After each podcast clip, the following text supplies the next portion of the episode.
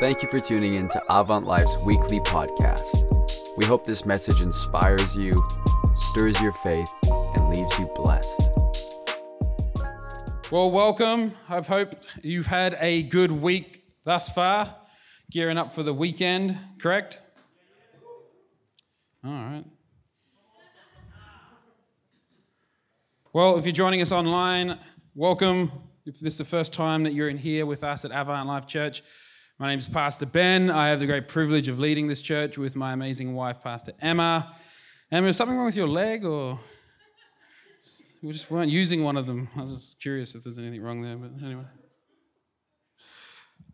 Emma and I were uh, out at the park today and uh, took the kids out, and um, all the whole family were on the swings. And Emma always laughs at me because I'm the cautious one. I know it doesn't look like it uh, with my eating habits, but, but I'm the cautious one.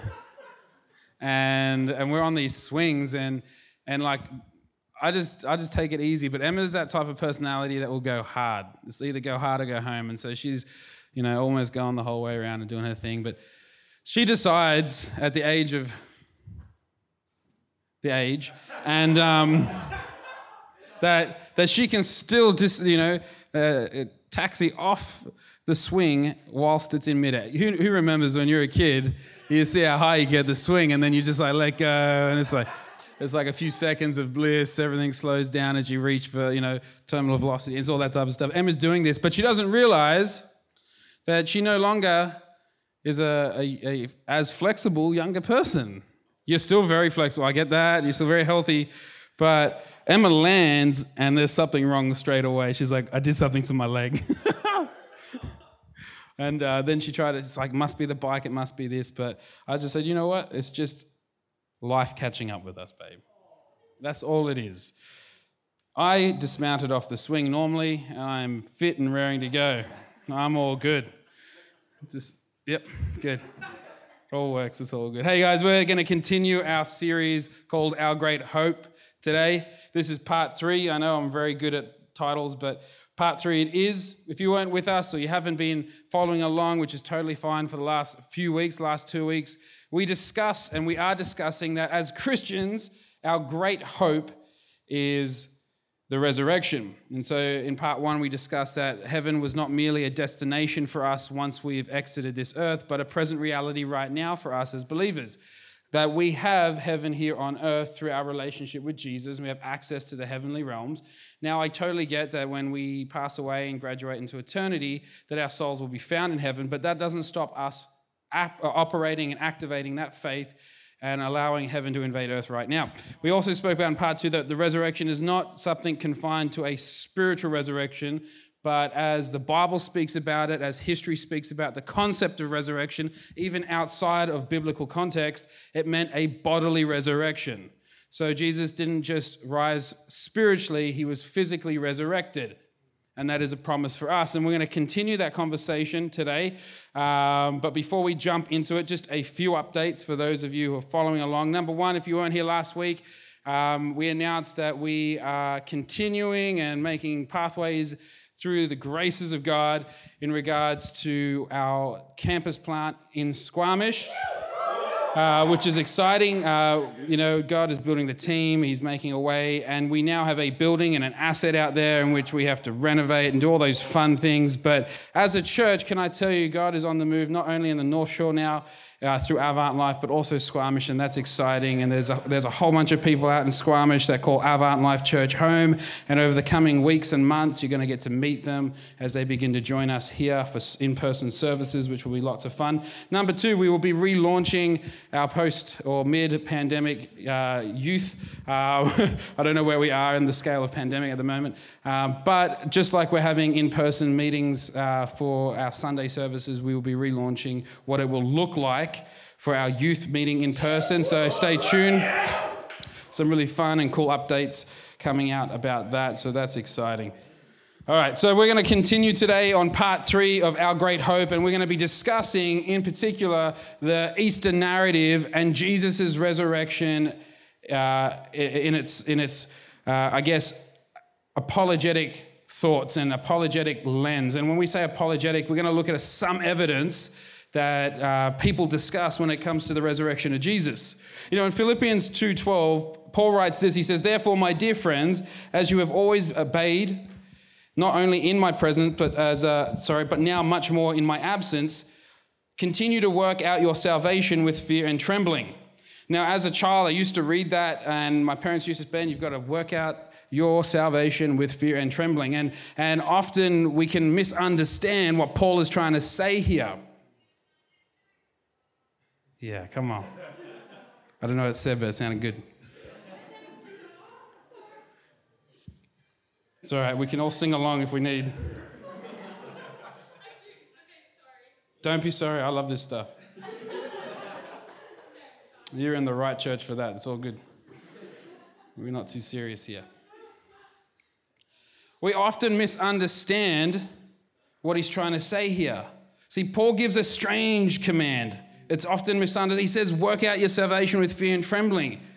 This remark sort of speaks of an ongoing obedience for those who believe in Jesus, those who are already saved.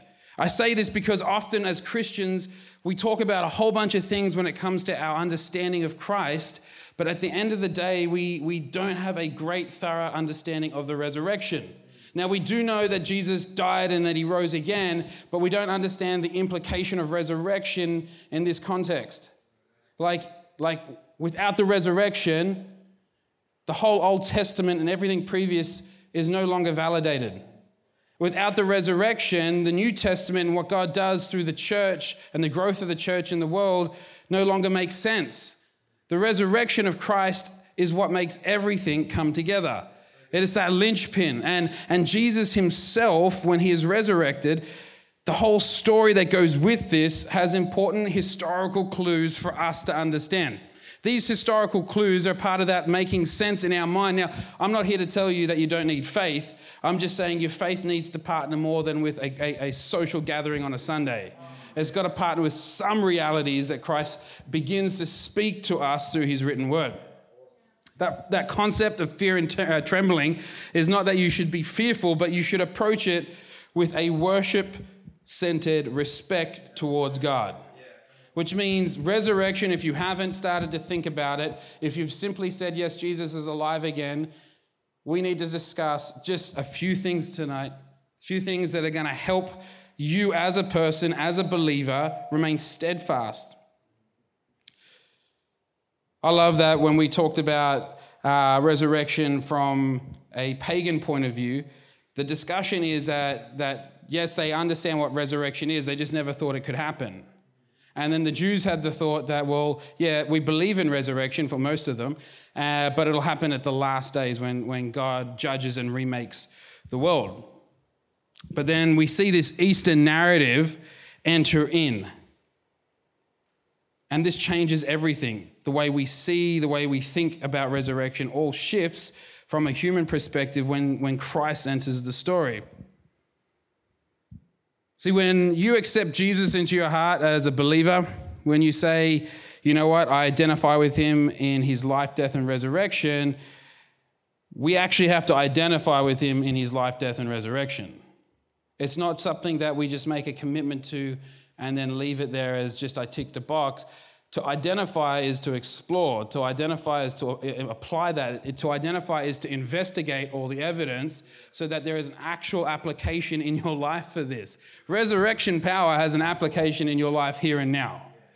And as we look through this, it's going to hopefully begin to allow you not only to go, oh, that makes way more sense right now, but also to start applying the promises and the covenants God, God has made with us into a, a, a powerful expression here on earth right now. Many people, when they first encounter the Christian faith, this might have been you, uh, you know, the whole concept tends to, to center around the discussion uh, centers around what Jesus taught in comparison to other religions. Right? That's, that's usually the first discussion point is what did Jesus teach and how does that compare to what others were saying? The mind is trying to decide if Jesus is the superior teacher with superior ideas on reality, on love, on justice, on fulfillment. And this is what we usually, when, when someone first encounters the Christian faith, that's the first part of the journey. And often, as believers, we can get caught up thinking that Christianity is all about faith in a particular principle or godly principles or a faith in uh, you know, a particular style of living. When really, when you look at it, what differentiates Christianity isn't the, the principles alone, it isn't what we, we consider Christ's teaching alone. Primarily, Christianity is about something that happened. This is what makes it very different to other faiths. Yes, we have the principle God has given us. Yes, it, it is good for us to apply it in our life. But at the end of the day, our faith is actually based on what happened to Christ. This is an interesting dynamic that shifts everything. A historical moment, the crucifixion and resurrection of Jesus, is what makes Christianity different to every other faith. And we're going to discuss today that, that, at the, at the core of Christianity, if the, if the resurrection of Christ can be proven wrong, then everything falls apart. I mean, everything falls apart. So you could try to disprove any other part of our faith and it could still stand. But you disprove that Jesus Christ came, lived, and then was resurrected, then we may as well pack up and go home. Actually, the early church was so passionate about their belief in the resurrection, they didn't mind people investigating it. See, one of the things I find interesting is that we've become so comfortable in our faith and so and so entrenched in our thinking, we don't actually like people challenging our own. We go, faith is something private. Since when was faith private? Faith's not private. Jesus says, Go into all the world, be witnesses, be heralds, make good news known to everyone, the good news being Christ. What's private about that? He says, Go into the public spaces, preaching it, living it out. But we have this concept now that our faith is private and we don't want to discuss these things. We don't want people to investigate it. The amount of times I have conversations with people who are afraid to share their faith, can I tell you this is not out of condemnation. Their fear doesn't come from somebody saying something they don't agree with. Their fear comes from someone saying something that makes them have to investigate their own belief. That's what's happening here. And so, my hope is, and the reason why we're doing uh, the series on our great hope, is that you'd understand that this is the cornerstone of our faith, is the resurrection of Christ. And if you can begin to investigate it and begin to realize that your faith in this can't just be blind, it has to actually be found in what the word has said, you'd start to realize you shouldn't be as afraid to share your faith as you might be.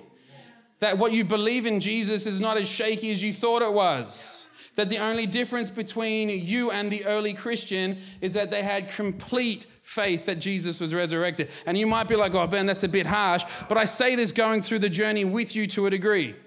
Now, I've been through this before. I've studied the resurrection, and it's only recently I start to realize that maybe we don't talk enough about it. Maybe we've made all our conversations about how God can make your life easy. Now, we wouldn't say it that simply, would we? But at the end of the day, that's what the implications are of, of some of the stuff we preach. Now, I'm not here to say that God's going to make your life easy. I'm just here to say that God's going to make you victorious. That He's going to empower you, not to survive something, to thrive in something, not through a monetary value, but through a heavenly invasion of your life.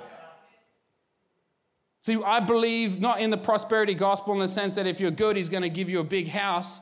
I believe that if you actually allow heaven through the scriptures begin to transform you, kingdom of God here right now, you're going to begin to inherit something far greater than money can give you. That's your purpose. That's your calling. It doesn't mean it's going to be easy. It just means you're going to be found right where you're meant to be.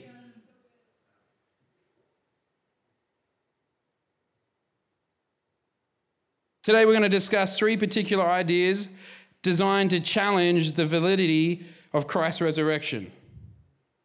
By no means am I going to remove the need for faith. I'm not trying to prove it without a doubt.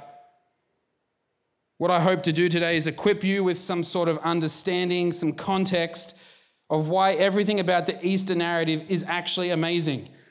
Maybe you've been a Christian for a long time and you've had a lot of Easters and a lot of Christmases, and it's become very traditional for you. Like, don't get me wrong, I love a good uh, Christmas uh, dinner, right? I love it. I love just, you know, when I was a kid, it was all about the presents. Now I'm an adult, it's all about the food. But oh, there's something happens there, right? We all know. And then Easter time, It's all about, and you know, as a kid, you like you get up and you get used to it, and your parents teach you about Easter, and there's the Easter egg hunt, and you go find if you did Easter egg hunts, find chocolate. As a kid, there's a lot of times just about chocolate. And then when you're older, you begin to think about it, and you and you do it year in, year out, to the point that you you sort of lose your amazement to the narrative itself. Like it's it's pretty amazing the Easter narrative. Like we we should be in awe of it. Often we approach it with a sense of sadness, which we should to a degree, but only momentarily. When the Bible says that sorrow is now, but joy comes in the morning, this is what I take from it. This is what the, the Easter narrative should tell you that sorrow and pain could be, be here with you right now as we speak about this. It will find its way into your life in different aspects, but at the end of the day, because of Jesus, joy is inevitable. Joy is inevitable. You've got to believe that. Joy is the Thanos of Bible. If joy had a voice, it'd tell you, I am an inevitable thing in your life right now. Someone said, I didn't, I haven't seen Avengers yet. You've ruined it. It's all right. Hey, before we dive into these particular things that, that challenge, and honestly, these are basic things, but if no one's ever spoken to you about this or try to uh, teach you through this, if you were confronted with it, you might just sort of be like, you wouldn't be like, oh, yep, now don't believe in Jesus anymore. You'd sort of go, oh, I wish someone actually taught me how to navigate this conversation. And so that's what I'm going to do today. I'm going to help you navigate basic conversations around the validity of the resurrection of Jesus. There's a few things I quickly want to explore, key relevant facts that will help you better understand what's going on. Number one, if you're taking notes, the medical and historical evidence around what took place in the resurrection doesn't disprove that Jesus was resurrected. More or anything, it actually points to the fact that something quite amazing took place. Now, you need to understand there's a theory out there called the swoon theory. Who's heard of the swoon theory? Swoon. This theory believes or wants you to think that Jesus drifted in and out of consciousness while on the cross and then later appeared to his disciples. The only problem is, and we're going to discuss this in a little bit more detail later, that none of this concept is actually compatible with medical evidence or historical evidence. When I say this, I mean medically, the, the, the, the trauma that Jesus went through would lead to death. Historically, Romans knew how to kill people. Number two, the evidence of a missing body. If he hadn't risen, the body would have been easily found. Think about that. See, the Roman and Jewish leaders would have been searching high and low to disprove the resurrection once the disciples started preaching. So, anyone saying, well, you know what, the body was taken, and we'll discuss this later, the fact that the body is missing is evidence.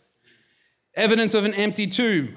Number three, this is that the grave clothes were left behind and that there was no body there. But the grave clothes were, if the body had remained in the tomb, we would have known about it.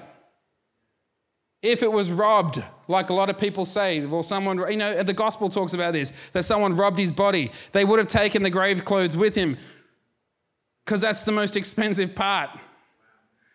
You wouldn't unwrap the body and then fold it neatly and leave it there. If you were robbing, think about this. I don't know if there's any robbers out there. But if you broke into a house and you were going to rob something, do you make their bed on the way out? You're like, ah, man, this house is messy. He's going to do the dishes, going to make their bed, but I'm going to take their TV. No one does that. Why would they have done it then? Number four, this is a big one evidence of post crucifixion appearance of Jesus. Corinthians 15 actually lists eyewitnesses. The Bible doesn't talk about a select few, but hundreds of people, both believers and hostile unbelievers, that claim to witness the resurrected Jesus. These four things are very important for us to understand. I'll go through them quickly. Medical and historical evidence, the evidence of a missing body, the evidence of an empty tomb, and the evidence of post uh, crucifixion appearance of Jesus. These are key things. Just keep them in your mind as we go through this. So, the first uh, challenge I want to talk about today that, that challenges the, the validity of the resurrection of Jesus is this concept that Jesus didn't really die. We talked uh, uh, earlier about the swoon theory, and, and some skeptics just say that Jesus, you know, either he passed out and came alive, or he was given some sort of, uh, you know, narcotic that caused him to look dead. And that he didn't actually, he didn't really die at all. It was just a, a big, thought he was dead, but actually he's still alive. Like, like Islam actually takes this as their official position that Jesus never actually died. So, what do we as believers do with this theory? Well, let's go through this. I got some points for you. Ten writers outside of the Bible mention Jesus of Nazareth. They weren't friends of Christianity. These guys are subjective but objective. Objective in the sense that they didn't share our faith, but subjective in the fact that often they wanted to prove it wrong. Ten of them write about Jesus of Nazareth, both Jewish and some Roman. But they make it clear in their writings that Jesus, in fact, died. In the book of uh, Josephus, he writes in, in Antiquities 18, and it sounds weird because you think it sounds like a Bible scripture. Uh, chapter 18, verse uh, 63 to 64. I'm going to read it to you. It says this Now there was about this time Jesus, a wise man, if it be lawful to call him a man, for he was a doer of wonderful works. This man doesn't believe in him as, as, uh, as the Savior, by the way a teacher of such men as received the truth with pleasure. He drew over to him both many of the Jews and many of the Gentiles. He was the Christ. And when Pilate, at the suggestion of the principal men amongst us, had condemned him to the cross, death, that's what it meant by that for Joseph, those that loved him at first did not forsake him, for he appeared to them alive again the third day as the divine prophets had foretold these and 10,000 uh, other wonderful things concerning him. And the tribe of Christians, so named from him, are not extinct at this day. This is what the historian Josephus writes about Christ that he's a wonderful man, that there's something amazing about him. But because of the, the principled leaders of Jerusalem at the time convinced Pilate to execute him, that's what took place. But he also goes on to say that he was seen alive again. This happens and is spoken about by 10 known writers outside of the biblical context. That's incredible. You need to know, and we've spoken about this, that Romans, uh, the Roman treatment of criminals destined for the cross wasn't pleasant. It wasn't pleasant. We see when we read the Bible the, what takes place to, to Jesus before actually being crucified is barbaric. It is violent. It is gruesome. For a lot of us, we wouldn't even make it alive to the cross. This was the common treatment of prisoners that the Romans undertook before crucifying them. But Jesus got extra special beating. Why? Because Pilate tried to find middle ground, didn't he? So let's just beat him a bit and see if they let him go. But they didn't. They wanted to crucify him. Do you know in the Roman Empire, up to 6,000 people were crucified every day? Right across the empire. Think about that 6,000 people. That is a, that's a disturbing amount of life being robbed through crucifixion. I say it because obviously Romans know how to make sure criminals died in their mind. Now, these people might have been not been criminals to, to our morality, but according to Roman law, they were. But they knew how to kill people. And so to simply think that the empire that knew how to crucify and they did it day in, day out, people until dead, simply made a mistake with Jesus is utterly absurd. Like, like historical evidence points the other direction. It's wishful thinking. So that understanding that, that Jesus didn't really die, one, history doesn't accept it, and neither does the medical evidence. Number two, the second challenge, they went to the wrong tomb. Ever heard of this one? They went to the wrong tomb. Hey, we've all gotten lost before, so we need to actually think about this seriously. Right? Anyone here not gotten lost? We've all gotten lost. I had a friend, I kid you not, parked his car in a, a, a multi story car park. After a day or two, went back to find his car, but it was stolen. And so he puts in an insurance claim, gets a brand new vehicle. A few months later, he parks at the same parkade, parks at the level he always parks in, and sees his old car. The brother just went to the wrong level. Like literally, this car was covered in dust and spider webs, but he just gotten lost. He put on a full in insurance. Actually, it became a problem, right? Because it just looks like you rotted the system.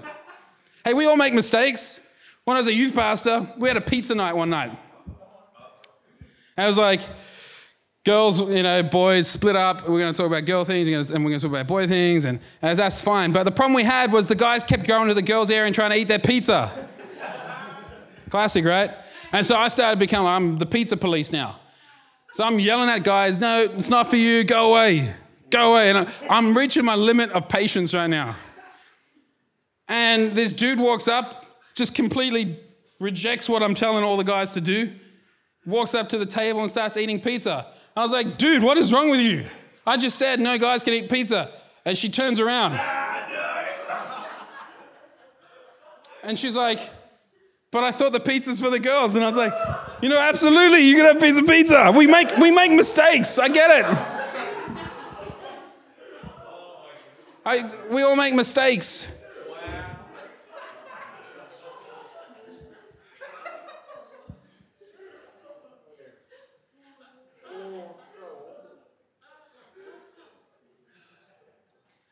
Mistakes happen.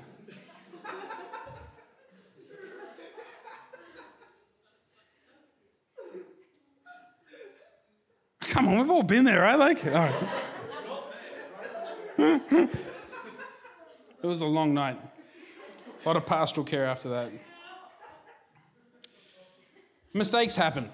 And I'm, I'm not justifying my behavior, but I just mean in general, mistakes happen. But it never is and it never will be actually something we can base our objections on when it comes to the tomb.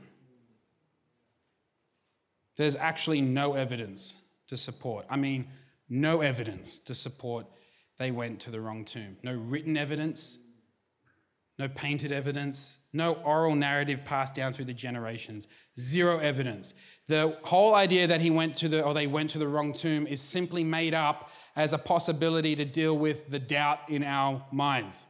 I mean, if they'd gone to the wrong tomb, something would have happened.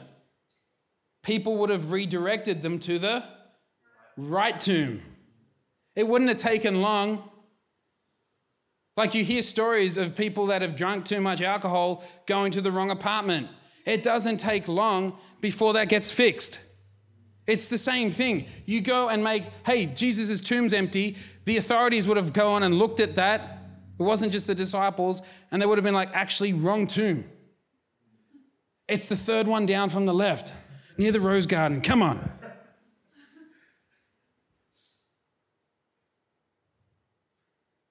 Anyone ever says to you, well, probably went to the wrong tomb, just tell them historians don't give this skeptical idea any thought. They give it zero consideration. Number three, this challenge is actually what I find something that Christians really do need to get their heads around. This is probably the most complicated one that we're going to talk about tonight. So, one being that he didn't really die. Well, there's not much evidence actually pointing to that, and a whole lot of evidence pointing to the fact that Jesus died.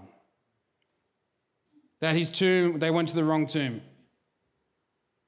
There's zero evidence to say that. But this one, this one's interesting.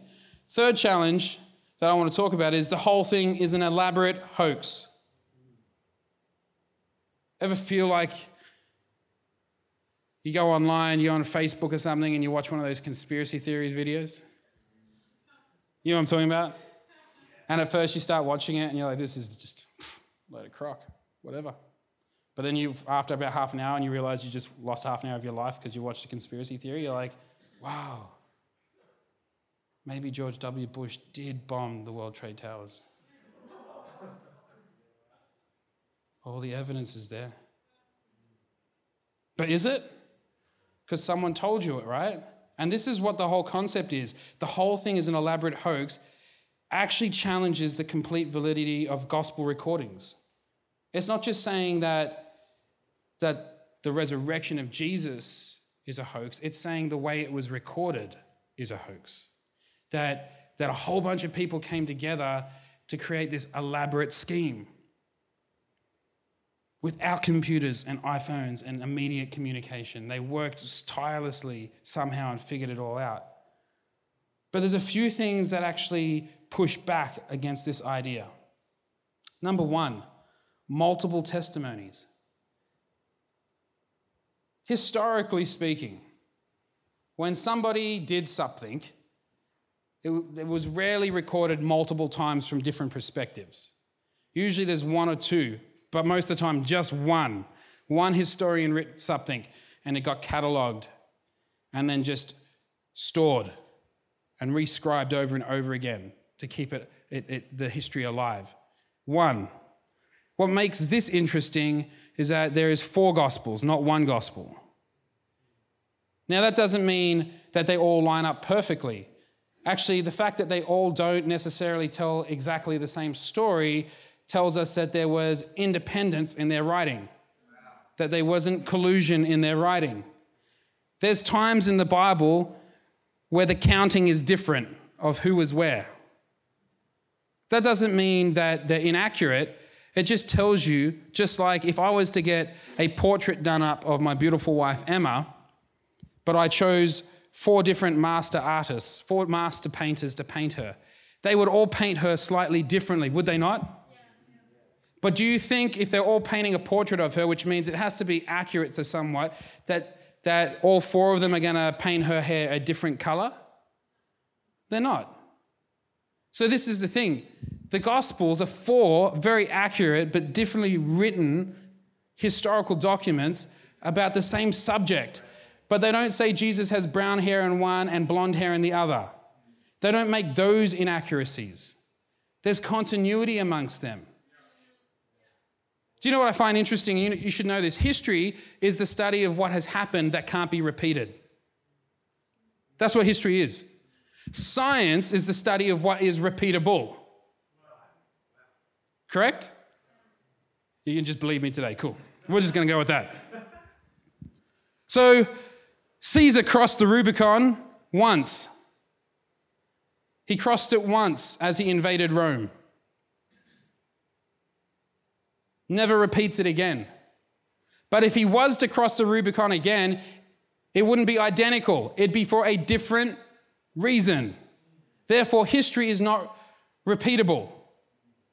I say this because when we look at the evidence around Caesar crossing the Rubicon, there is far less written evidence that he did so historically, yet we believe it without a doubt. Without a doubt. Yeah, of course, Caesar did that. Without a doubt, through the same sense of written history, and I mean, even more imperative should we know that four Gospels talk of it, not just one historian, four historians write this down. History, based on how we collate it and how we evaluate it, Jesus, under, his, under historian rules, died and, and, and was resurrected based on how we apply the same logic to things like Caesar crossing the Rubicon. History itself says, if we were to study it in the same measure we study other parts of history, Jesus died and he was raised from the, the, the grave through the power of God. History says that. Only problem is science doesn't. Why? Because science is the study of something repeatable. Isn't this interesting?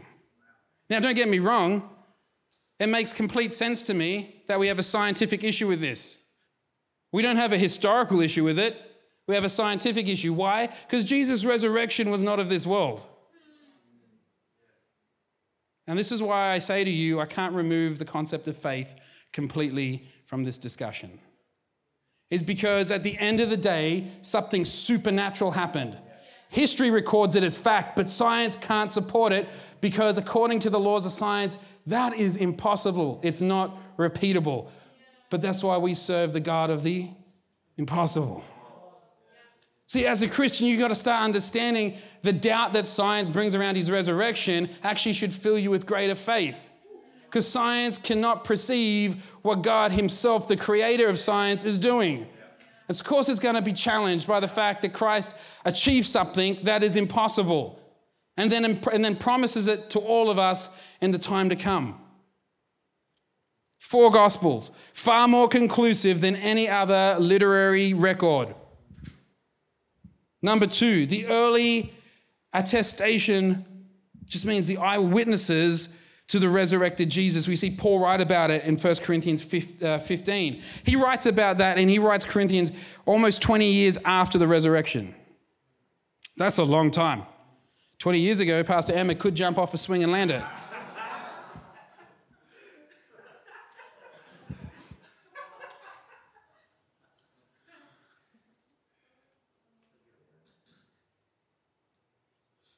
But Paul says something here when he writes in 1 Corinthians 15:3. He says, "What I receive I pass on to you." This is a Jewish historical tradition. What he says, what I receive, is means I have, through oral communication, heard from a first-hand eyewitness that this took place. Why is that important? Because it's no longer second or third hand, which means it hasn't entered the legendary era. You're like, what is that? Well, the legendary era starts, and it's a historical thing where, where you now, a few generations after the fact, and now legend begins to obscure accuracy. So each generation tends to add a little thing to something, right? You can see it in, co- in how commercialization works in the West. Each and every generation adds something to something else, and we celebrate something. Like there's more celebrations now about things we never celebrated 50 years ago. Because every generation adds something to this world and to the story and to the narrative. And that's cool. But in regards to this, the Gospels and the New Testament is written prior to the legendary era. It is written based on eyewitness account. It's written whilst those who saw were still alive. Or it was written by the authors who spoke to those that had seen, even if they had passed away. That's why he says, What I receive, I pass to you. He's making it clear that this is accurate.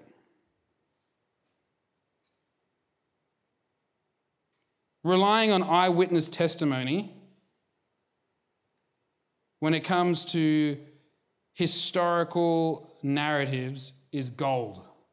If you can get an eyewitness while you're writing down something that took place in history, that is historical gold. And the Gospels have hundreds of them. The New Testament has hundreds of them. Witnesses. What I love is that it includes people who didn't believe in the first place. Like Paul. Doesn't he was hostile, but encounters the resurrected Jesus and begins to testify. Thomas is a doubter. Like he cops that, that, that nickname forever. But it doesn't, it, they don't remove his testimony. If the resurrection story is an elaborate hoax, then why did the writers include some really awkward truths? Like, the Gospels contain stories that make early church leaders look really bad. If it was a hoax, if you put yourself in their position, if you're going to write something that is talking about a hoax and it's all a hoax, none of it's real, why would you make yourself look bad? To what benefit? They make themselves, they don't hide the truth, the fact that the Easter narrative is unflattering, that it portrays the disciples as scared, doubtful, slow to believe. It doesn't spare any details, it doesn't pander to their ego at all. It makes it very clear this awkward truth. What it tells us is that the authors were more interested in the truth than the projection of their ego, which once again pushes back against the whole concept of an elaborate hoax. This is a, this is a common conversation. The next point is that awkward truth included women being the first to testify of the resurrected Jesus. I say it's an awkward truth, not because women are awkward, but during the writing of this, women were considered second, you know, second class citizens. They weren't allowed to give testimony in a court of law. And if they were going to, they had to have a man approve it. Crazy. It was not uncommon for Jewish men to thank God that they weren't a Gentile, to thank God that they weren't a dog, but most of all, to thank God they weren't a woman. That is the cultural depravity of the time. That is how women were seen. And all of a sudden, the first apostles, the first witnesses to the resurrected Jesus are women. If this was a hoax, that is what you'd call getting a two barreled shotgun and shooting yourself in the foot. Why would you do that? You wouldn't. Think about it. If you were going to tell a lie and you were going to include people in that lie, would you include the people that no one's going to believe? Or would you manufacture something far more concrete in human understanding to get your elaborate hoax through the door and so everyone accepts it? See, what I love about this, and we're just going to take a sidebar here, is that God knew that women were going to be the first at the tomb. Jesus, in his teachings, was a great advocate for women. He actually had an issue with how they were being treated at the time. A lot of Paul's writing about women are reflections of what Jesus started and was, was this concept that men had allowed women a lack of equality in Jewish society. He sees it as ungodly. Jesus advocates for women. Of course, it makes sense. Because even in the witness of his resurrection, he advocates for women. Where men wouldn't trust the deliverer of the good news, the gospel will. And that should bring us all hope because we live in a society now that it might not be your gender specifically that doesn't allow you the privilege of someone believing exactly what your a voice at the table of decision making. But the Gospels are very clear that God does not look at these certain things as requirements anymore. He doesn't see the fact if you're male or female as something that stops you from accessing resurrection power.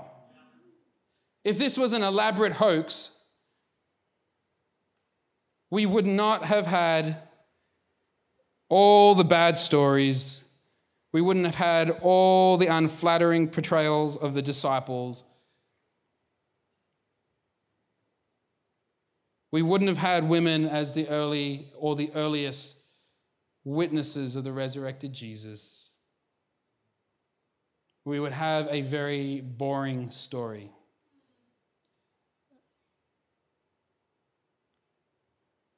The last thing I want to talk about, and we'll speak more on this next week, but the rise of the early church and how quickly it happened is but one of the greatest evidence that Jesus himself was resurrected. Would you stand with me? I know you're wondering, well, how does this apply right now? And I'm not feeling all the, the warm, fuzzy bubblies.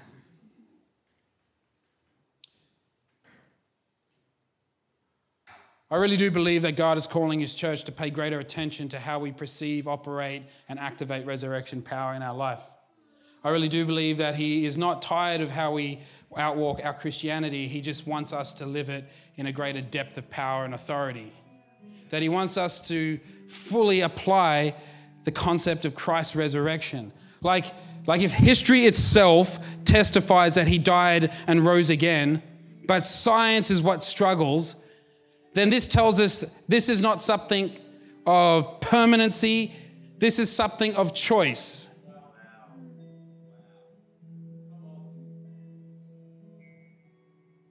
Christianity has never shied away from higher thinkers battering up against it to try to prove that it's not true. It has stood the test of time. It has been alive and well for two millennia. Can I honestly encourage you? This is not a matter of something proving it wrong because they have tried and failed. This is a matter of choice. Either you're going to choose that this is something that didn't happen, even though history says it did. I mean, secular history says, well, according to all the evidence that we believe in other things, the Bible far greater in its application of the right type of historical narrative is true. Jesus Christ lived and died and rose again. But science says, well, it's unrepeatable. That means you have a choice. You either choose through faith, which is why it says by faith. Like, like the Lord knew this was going to happen. It's either by faith that you partner with what history says took place, which says Jesus did live, he did teach about repentance, he did take all our sins to the cross, and he did rise again, conquering death and, and, and, and shame and, and the grave three days later. You either believe that by choice and a step of faith, or you partner with the unrepeatable science and you say, Well, I don't want to believe in it because it can't be repeated, which is your choice. That's totally fine. That's your choice. But as a Christian, if you've said you believe, that you identify in his life, death, and resurrection, then you identify in his resurrection. This is not something that is simple, this is powerful. When you wake up, when you're like, oh man, today could be a rough day, know this. Know that the resurrected king, who started off the servant king, the resurrected king, now dwells in you that the Holy Spirit empowers you. Resurrection power lives and breathes through you. It doesn't mean life's going to be easy, doesn't mean you won't face trials and testing and letdown. What it tells you is that you have a great hope. Not that your life is going to be super comfortable, but a great hope that God is resurrecting not only this world through your obedience, but He's resurrecting you. We're going to talk next week how the rise of the early church is one of the greatest testimonies of the resurrection of Jesus. Simply because in 350 to 400 years, Christianity went from 12 believers to 56 million believers.